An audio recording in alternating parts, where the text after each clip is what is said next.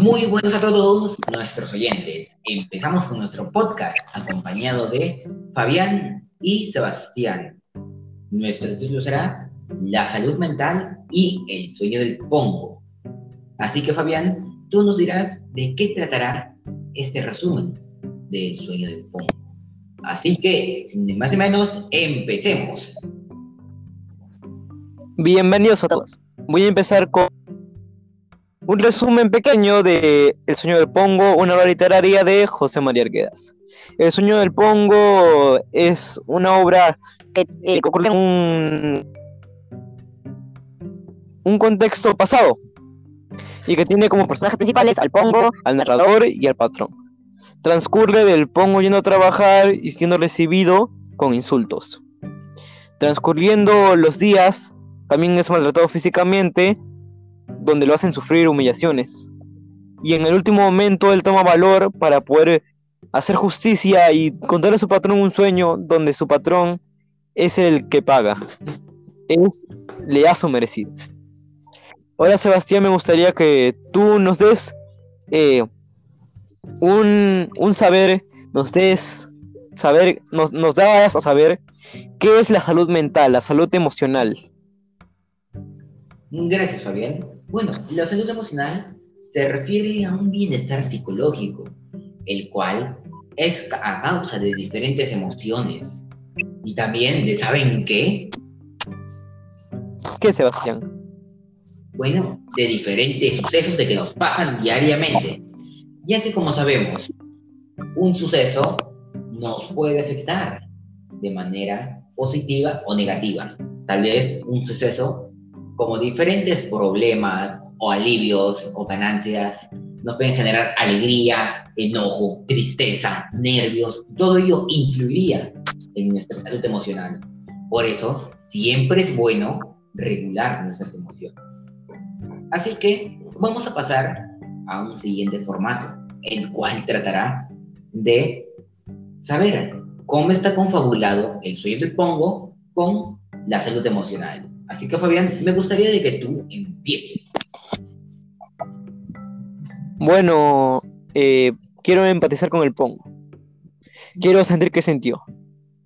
Primero es humillado verbalmente y quiero ponerme en qué, cómo reaccionaría yo si a mí me insultan, si me, si me maltratan verbalmente o físicamente también.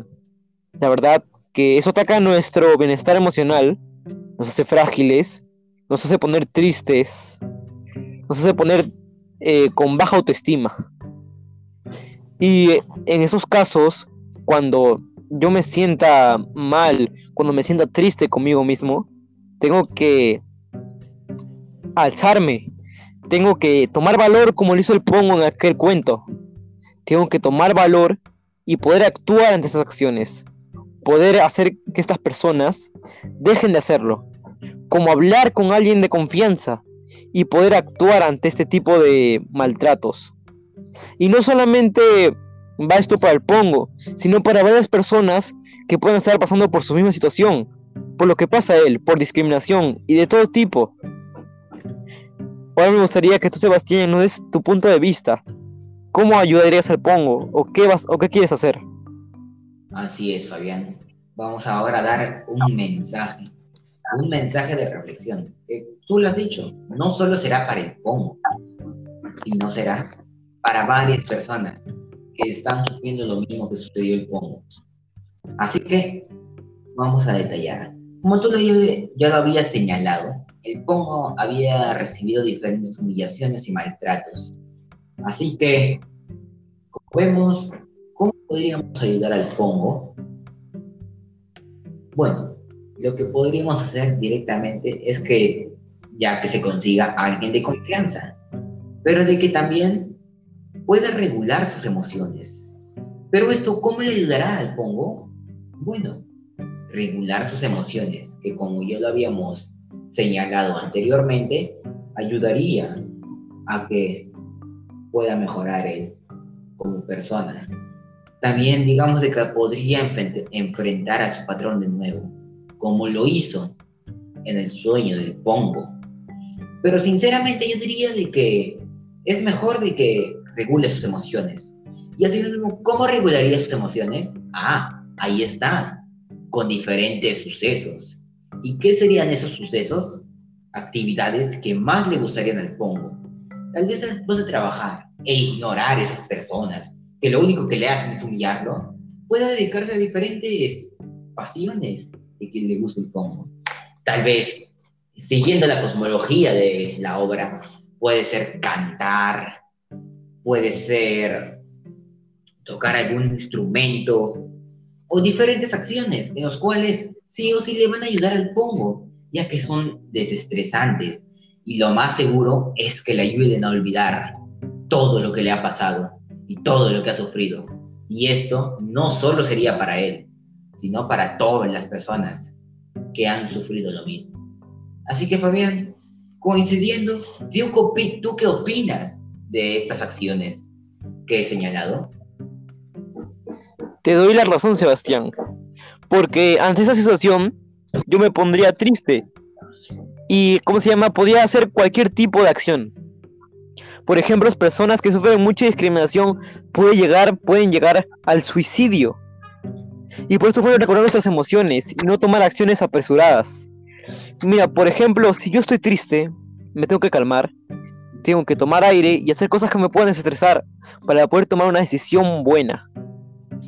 Y como tú le dijiste, esto nos podría ayudar mucho. Y al Pongo y esas personas les ayudaría un montón. Así es, Fabián. Bueno, entonces pasemos a la parte final del podcast. Bueno, entonces, ¿qué podemos de todas estas conversaciones que hemos tenido?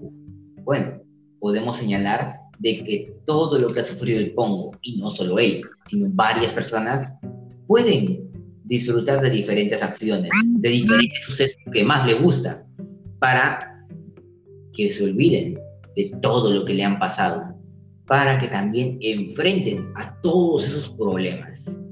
Así que Fabián, me gustaría de que tú digas la despedida de este podcast.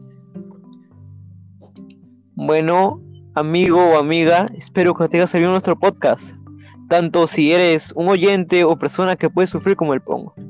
Esperamos que te hayamos ayudado y nos despedimos. Hasta la próxima. Hasta luego, Sebastián. Espero encontrarte en otro podcast y gracias. Así que nos despedimos. Chao. Chao.